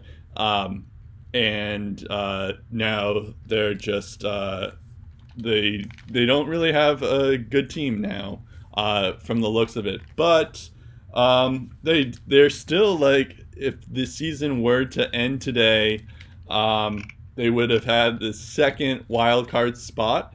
Um, and a lot of it is because of Elvis Merzlikins, who we'll talk about. We count him as a prospect um, here, but they also, um, you know, they're they don't have uh, Artemi Panarin, they don't have Sergei Bobrovsky, they don't have Matt Duchene, um, and now they have to rely on their prospects, but their prospects aren't as good as they used to be. They're not bad though. I, I shouldn't say that, but they're not great either. Um, so in terms of their cap friendly page, uh, the restricted they only have a couple a lot of restricted free agents. They don't have a ton of UFAs, which is good considering the year that they had this offseason they had last year. Uh, so the RFAs they have I have here are Devin Shore, who I didn't realize was an RFA, Pierre Luc Dubois, who should be getting paid pretty soon, um, Ryan MacInnis, Kevin Stenlund, uh, Jakob Lilja. So I didn't even know these are actual players. Uh, Vladislav Gavrikov, um, and Gabriel Carlsson, and um, and then uh, both Joonas Korpisalo and Elvis Merzlikins are all RFAs. Oh, and uh, Josh Anderson as well. Um, but yeah, that's kind of um, that's a lot of RFAs that they have to deal with, um, and they have five million in cap space or something like that. Oh no, they have. Let me look here. They have 15 million in cap space. Okay, that's not too bad, but still. Yeah, at least at least they have cap space to yeah, work with. exactly. Um, so we're gonna start off with Alex Texier. Um, I actually had high hopes for him because I thought the uh, the Blue Jackets would be like this guy would be the missing piece or the guy to replace Panarin. Um, obviously, I didn't expect him to be as good as Panarin right away, but I thought he he showed some potential. But uh, he got injured like halfway through the season um, and only played 36 games for them. But uh, he still uh, played pretty well. Last year uh, for the Cleveland Monsters, he had seven points in seven games. Um, but he really played well in Liiga, where he, uh, for Kalpa, I guess that's how you pronounce it. Um, he had 41 points in 55 games. Um, he played, I guess he played the last two games uh, for the Blue Jackets, where he had one point in two games. He also played for them in the playoffs too, which was interesting, and he wasn't that bad too. Um, in the Blue Jackets playoffs, he had three points in two um, in eight games, um, so he could he still has some potential there. Um, another cool thing about Texier is that he um, he's French. Um, there's not a lot of French hockey players out there, so it's pretty cool that uh, we see some another pl- like player uh, from France, and that's really how you grow the sport is if you get some players from other countries. Um, and you know all you need is one, and then eventually, if Texier is good, then like pl- kids from France will like look up to him, and maybe that's something that could be interesting. But one thing I did notice on when I was looking at Texier's NHL uh, play here. Um, he had uh, 12 minutes of ice time, uh, which is pretty low, but he still had 13 points in 36 games. So that's still like, I mean, that's around like four, 40.4 um, points per game. So uh, percentage wise, um, so that's not bad. Um, not great either. Nothing to write home about, but I think he still has some potential. Um, especially considering that Columbus really doesn't have a ton of wingers to compete with. I guess you have Cam Atkinson um, and Gustav Nyquist, but they're both 30 years old. Um, and so I could see him just being a, a like a a decent player for them in a couple years. Yeah, and the thing with Columbus is um, with the amount of injuries they've had to deal with, uh, they've certainly had no problem putting him into a big offensive Yeah. role. If he's not in the top six, at least he's in the top nine, which definitely bodes well for his confidence. And, you know, 70 points, you know, for a rookie, that's not half bad. Um, just taking a look at his draft year, this is what's pretty strange. His draft year, he played 40 games with Grenoble, France. That's where he's from. He had tallied 10 goals and 9 assists that year. In 12 playoff games, he had another 5 goals and 5 assists. Columbus drafted him in the second round. Those are the numbers that got him drafted in the second round by Columbus. So at, at that point, you're kind of thinking, wow, this is a wild card. This is one of those Kekalainen gambles Right. and sometimes he's gambled right. So you kind of give him the benefit of the doubt at that point. Um, he plays his first season in the Liiga over in Finland in 2017-18, 13 goals and nine assists in 53 games there. Um, and he adds another three assists in seven games at the World Championships with France. So then 2018-19 comes around. He gets 14 goals and 27 assists uh, good enough for 44 points in 55 games. Uh, that uh, put him top 25 in league scoring, pretty good. And then uh, he does well again for France, uh, notching a goal and two assists in seven games at the World Championships. He then makes the jump to the NHL, and and like you said, the short sample size is definitely assuring. Um, his giveaway takeaway ratio is also pretty good 12 giveaways, 16 takeaways. So he's not in the negative there. Um, considering also that he's only averaged 33 seconds per game on the power play, and he was still able to get 13 points in, in 36 games, reaffirms um, the reason to be excited about this guy. Uh, 12.2 shooting percentage as a rookie as well. And the second half of the year, he's been on IR. So if you take into account quarter three and quarter four, if he's playing top nine minutes, um, maybe the numbers you would argue could be better. Uh, it, it, it's going to be interesting going forward how they utilize him because I definitely think he has top six potential. Um, I think probably probably at center is where he's listed right now. Um, but on the wings, I think long term is where Columbus is probably going to be scratching their heads a little bit. Um, I think, I think, um, I think it's. Uh, I can't remember if it's the left side or the right side, um, where they're kind of pretty weak. Foligno, as good as a leader that he's been, he I don't think is at the stage where he, he's going to be able to revert to his old offensive ways. Um, it's the left side I was talking about. Um, Josh Anderson looks like the mainstay, but they have Wennberg. Um, I, I, I, believe on the left side too, but um, yeah, like I mentioned, Nick Foligno isn't the offensive player he once was. So if they try him on the left side, maybe um, he gets a top six role there. Um, definitely as a center, he won't get a top line role if Dubois is healthy, obviously.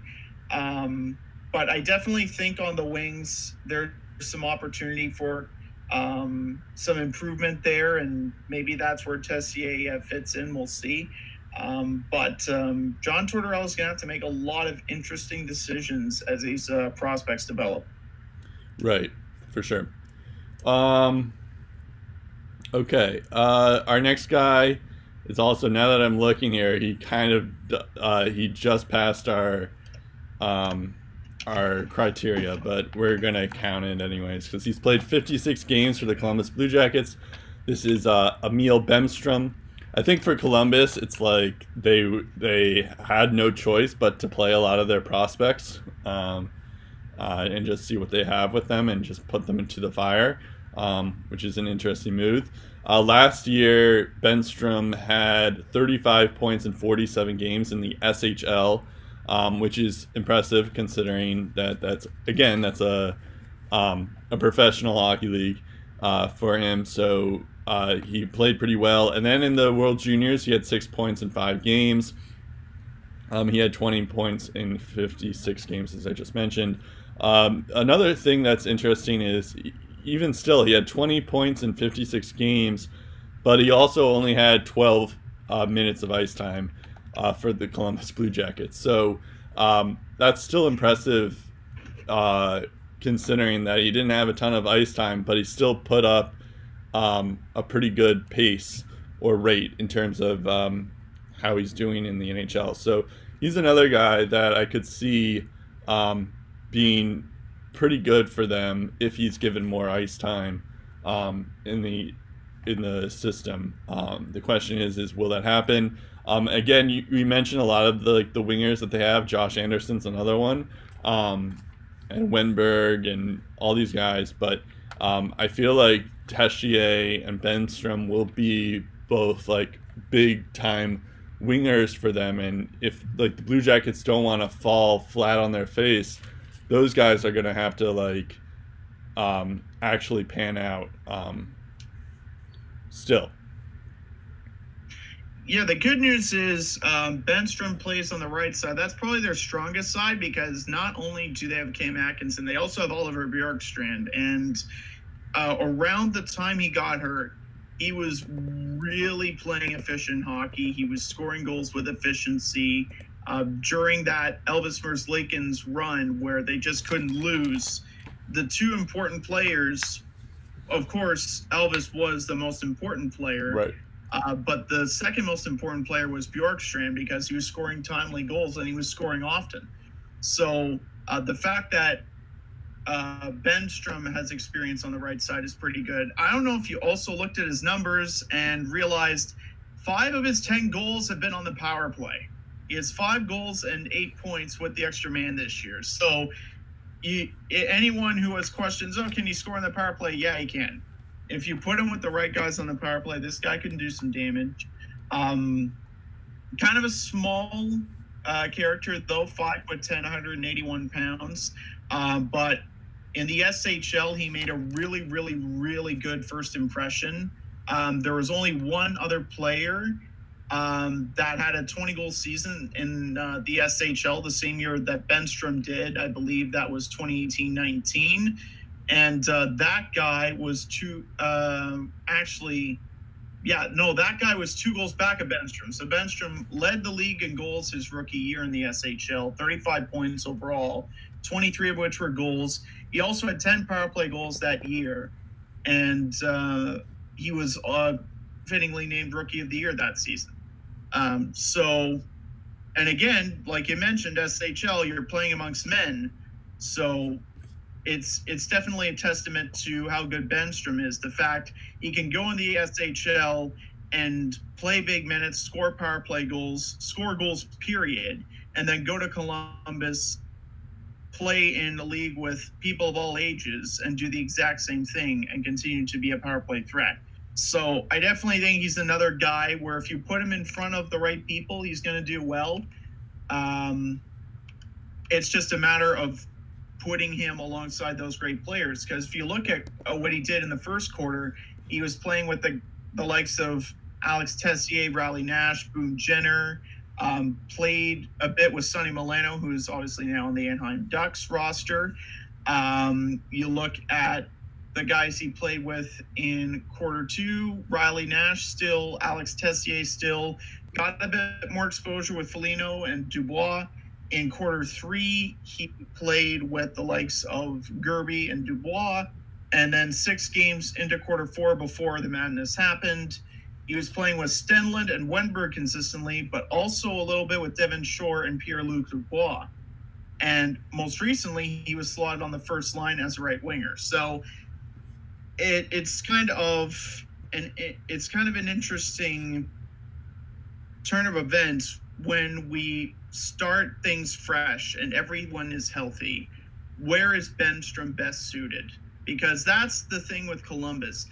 Every single day it seemed they were battling one injury, yep. and if they were done with that injury, they had to deal with another injury and another injury. Sometimes they had to deal with three all at once, and they lost like three guys in one night or something like that. It's been that kind of year for Columbus.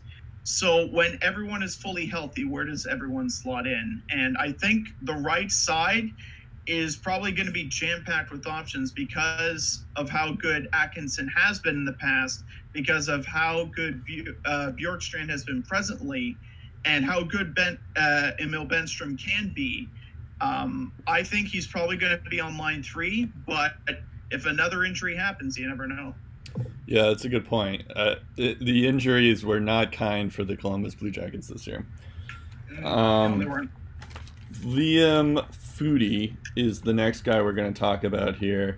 Um, he uh, was there. He was the 18th overall pick in 2018, um, and you know he's kind of a bit underrated, I think. Um, this year for the OHL, he had 68 points in 45 games. Um, and then uh, in the World Juniors, he had four points in seven games. Uh, and then the year before that, he had 68 uh, points in 62 games for the London Knights um, as well. Um, but yeah, it seems like he's he's pretty good for them. Um, and could and it's not like the Blue Jackets. I mean, I guess they have um, Pierre Luc Dubois for center stuff, but they're not. Into, and I guess Alexander Wennberg's another one, but they don't really have too many centers um, in their system. And Liam Foudy seems to be the one who has the highest potential, even more so than uh, Alex Texier and Emil Bemstrom. Um, so I I think of all these guys that we're talking about. Well, I guess maybe instead of, except for Elvis Merzlikins, um, but Liam Foudy could be a decent guy. Just just be, be, the thing about the Blue Jackets is is that they like a lot of their positions in the top lines are not like are kind of up for grabs.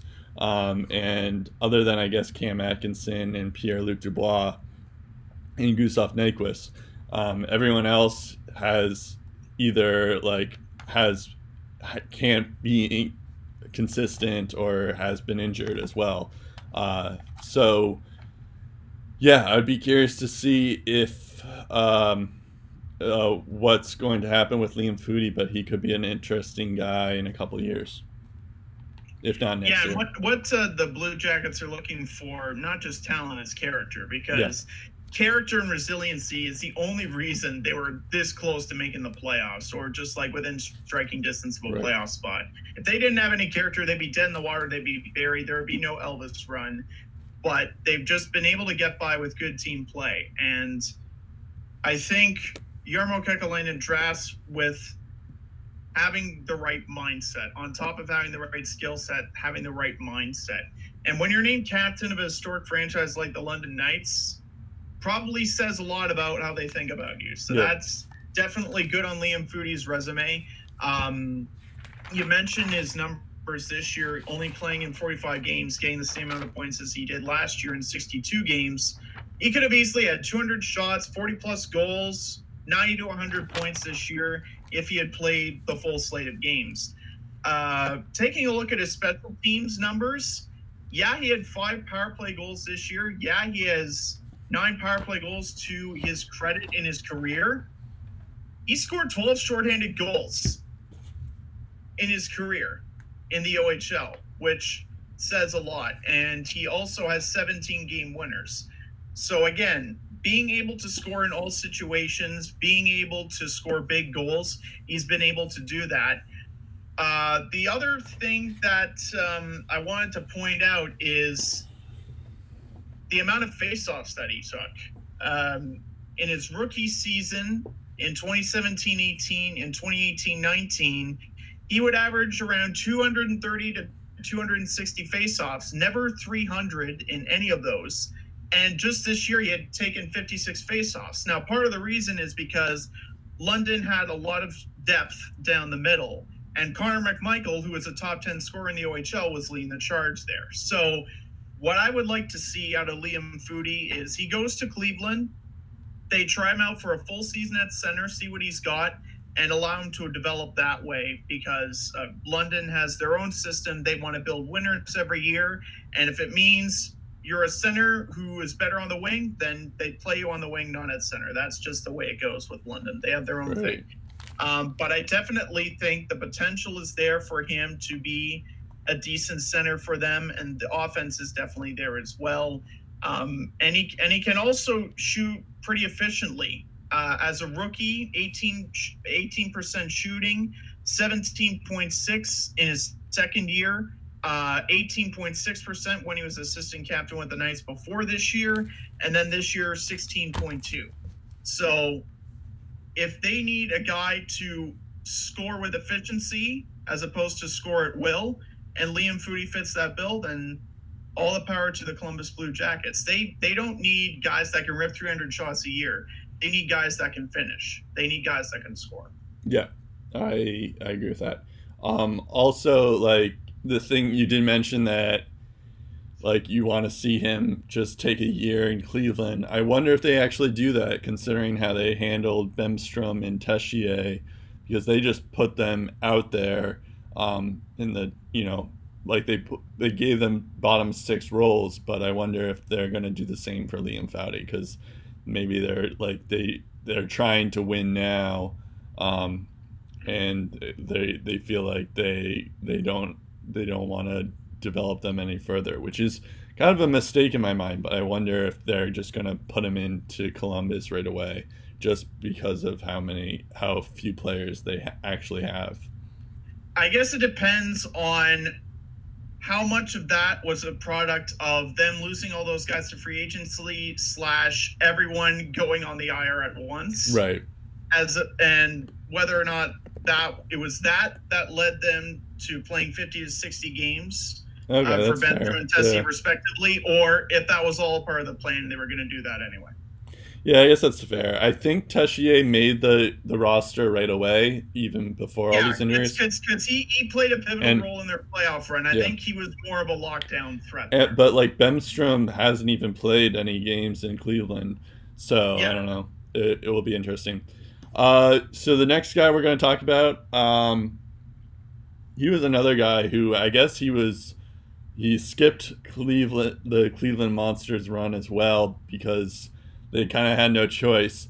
Um, but um, he also he falls under we're going to call this the Casey Mittelstadt rule where he's technically not a prospect because he's shown what he's capable of doing but we're also going to talk about him because uh, the other prospects that we could talk about are not really newsworthy Mhm. um, he is the fourth guy that we're going to talk about though but still we have another one still but um, but we're going to talk about Elvis Merzlikins. Um, he's a latvian goaltender. Uh, he's probably the the goaltender of the future for columbus. Um, i remember he didn't start out that well uh, to start the season. Like he just kept on giving up. And then around like december november he actually like went on this run. And was a big reason why the the Blue Jackets are in the um are would be in the playoffs still. Um, and then he got injured. Because when he when he entered the pictures when Korpisalo got hurt, and Right. Korpisalo was the reason why they were even in the conversation Right. before that. Um, and then he um, and then uh, so then he gets into this big run in 33 games. He has a 2.35 GAA and a 9.2 a 9.23 save percentage. Um, he had five shutouts there, which is crazy. Um, and yeah, he's he's going to be pretty good. Uh, he is also 25 years old, so that's not too bad ter- in terms of age as well. Um, and he was a late, oh, he was a third round pick in 2014. Um, and the years before that, just so we have it out there, uh, 921 save percentage, a 2.44 GAA in uh, 43 games for the Swiss League, HC Lugano. Um, pretty similar stuff for the past couple of years for HC Lugano. Um, yeah, and Latvia, he play, he's Latvian, um, so he didn't really get a chance to play for the World Juniors, I don't believe.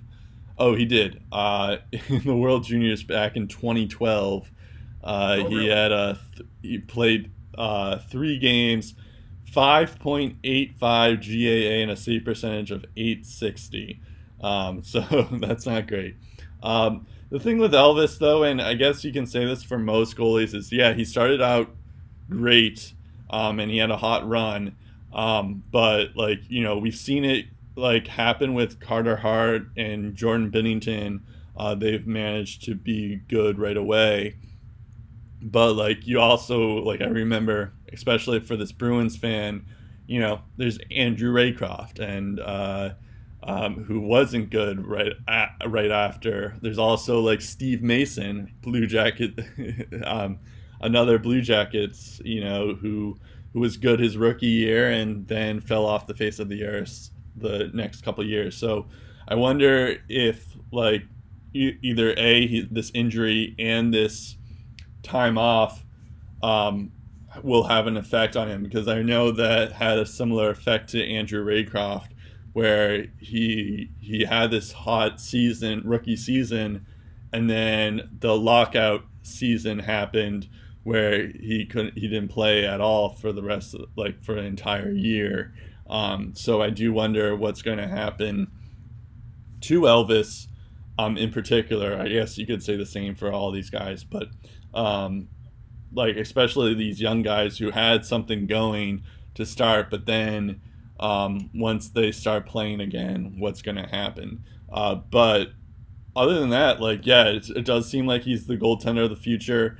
Um, I know the Blue Jackets do have Daniil Tarasov um, and Matisse Kivlenieks. That's the thing with Columbus Blue Jackets goalies is they have to have like hard to pronounce last names. Um, If but- this is a game of Scrabble, no one can Yeah. touch them. but uh, so those guys are in the system, and they could be, you know, if Elvis doesn't work out, end up working out, they have those guys. Um, in particular, Venny Vela Hanen is another one too. Um, but yeah, uh, Elvis Merzlikins uh, could be uh, seems to be the one that has shown the most promise, at least. Yeah, and they call him by Elvis too, so it's easy Yeah. to remember. And uh, speaking of which, you mentioned he was 25. Well, at the time this podcast goes out, April 13th, he'll be 26. So happy birthday, Elvis. Um, so so uh, he's actually, I guess, 26 now, technically, when you hear this.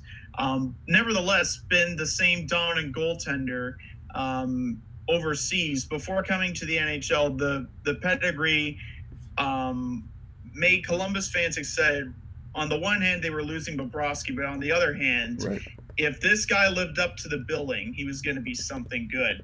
If you take a look at 2015 16 and you go all the way to 2017 18, a span of three seasons, in his time with HC Lugano in Switzerland, Merzlikins appeared in 40 plus games for three straight years, recorded a regular season save percentage of 915 or better in each of those years, went deep into the playoffs each of those years, where in each playoff run he appeared in at least 10 games, had a save percentage of 930 or better, and his GAA didn't go over four, uh, didn't go over 2.40.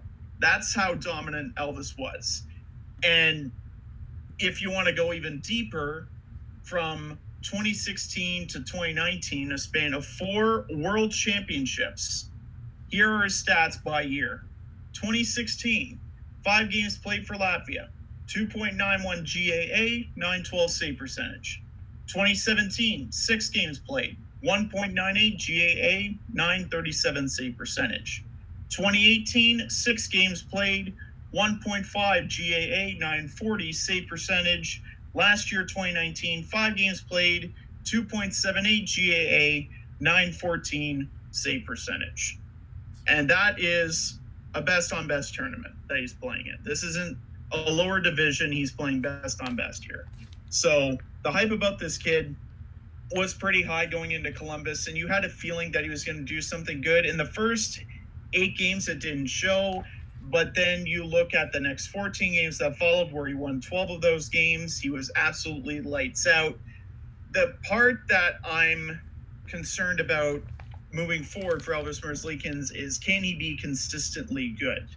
And I bring back those uh, hot and cold streaks from this year to prove it. So in his first eight games, he goes 0 4 and 4, GAA over 3.4, save percentage below 890, no shutouts. Then he gets hot after Korpisalo gets hurt, goes 12 2 and 0 in 14 games, stops 424 or 445 shots. His GAA is slightly above 1.5, 953 save percentage. All five of his shutouts this year came during that stretch of 14 starts. The next nine games, he goes 1 3 and 4. GAA is 2.73, save percentage 900 on the nose. Yeah. So it's one thing for Elvis to be good in spurts, but in order for Elvis to be the next best thing in Columbus, for Elvis to be one of the league's best goalies, he has got to be good night in and night out. And if he has a bad start, he shakes it off and he gets back on his horse and he just keeps on going. So that's going to be the next big test for him. Yeah, for sure. Um, I do know that he's going to be an RFA this off season, so that should be interesting to see what he gets, uh, given what what happens. Um, And it, and, it, and if he and if he gets this far, add him to the list of 2021 UFA goalies. well, maybe, but Maybe if he Yeah. gets that far. if he gets like a one year deal, yeah. Um, and then so the last guy we're going to talk about is Kirill Marchinkov, Marchenko, sorry, another hard to pronounce last name here. Um, the thing with him, okay, so he's a KHL player, But he plays for SKA St. Petersburg, which is a well known KHL team. Um, this year he had 16 points in 31 games, um, and uh, yeah, he seems to be like going up in the ranks there um, for that. that. That was his first year in the KHL. Um, and then in the World Juniors, he had six points in seven games um, for Russia. Um, and yeah, it seems like he could be a steal for them because they got him in the second round, uh, 49th overall um, in 20 uh, in 2018. Uh, the thing that's interesting about Kirill Marchenko and a big and a big reason why he was, you know, a second round pick was that uh, SKA St. he signed a contract with SKA St. Petersburg, um, and he's going to stay there for at least another year. Um, so he, we won't get to see him in the league at least until 2021, 2022. But you know, maybe he'll go to the um, he'll go to the the AHL so that he can get used to the different type of rink or uh, ice that uh, a lot of KHL players get used to. And I feel like we have, we haven't really talked about the KHL in general um, in these episodes. I think this is our first KHL prospect we're talking about. Um, but like I feel like KHL guys are so hit or miss. Um, they could be someone like, um, you know, Artemi Panarin or Kucherov um, who did pretty well in the KHL, and then it transitioned over to the NHL right away too. Um, or it could be someone like, uh, you know, Nichushkin or uh, Gusev, who took some time to get used to and and they get into the NHL. Or it could be someone like Shipachev or yep. um, uh, there's another one. I'm because they're like they're forgettable. Like I guess uh, Yakupov or someone who uh, who just are big time bust and stuff like that, and they never seemed to transition well to the NHL. Um, so it's hard to say exactly how well he will transition to the KHL, but um, he is someone to keep an eye on for sure in the future. Especially when we've mentioned before that in terms of like the wingers, the it seems to be up for grabs for the Blue Jackets. Yeah, and um, in four postseason games, uh, Marchenko had three goals and two assists. So maybe, maybe the sign of a breakout season next year. We'll see. Um, and he also played in the 2019 World Juniors, where he got a goal in seven games. Followed that up with two goals and four assists in seven games this year. Um, so I think with time, he could be a valuable asset to Columbus, but it's definitely a three to five year project, probably five year project, um, where you have to get him acquainted to the North American style of game, and you're just constantly monitoring his development. Um, kind of like a Podkolzin uh, getting drafted by Vancouver in the top ten. It's going to be a couple of years to like really see if this guy's uh, a boom or bust type of pick. Um, but the scouting report says he's got a nice range and puck control. Um, the wrist shot has been pretty accurate for him. He can turn to his right side quickly, which is his forehand, and that's where shooters do most of their damage. And on the left side, we mentioned Columbus is a bit weak there. So within three to five years, Marchenko could find himself into a top six role if he plays his cards right. Who knows? Yeah. But um, it's definitely a guy that I don't look and say, oh, yeah, in a year or two, he's going to be ready. It's going to take a lot more than a year or two for that to happen. Right, for sure. Um, all right, that about does it. And surprise, surprise, we kept it under two hours. So, hey, yay. Mission accomplished. I know. Uh, you can check us at uh, Lace Up Twitter, uh, Lace Up Twitter, Lace Up um, Podcast on Twitter. Our Facebook is Lace Them Up. Um, our you know, you can listen to us on SoundCloud, iTunes, or Spotify, or wherever you get your podcast. Uh, yeah, that about does it for us. Um, happy Easter, everyone. I'm Steve Ellsworth. We'll talk again in episode oh. 215. I'm Brett Duboff. Of Lace Them podcast. And I'm Brett Duboff. I forgot to say my name there.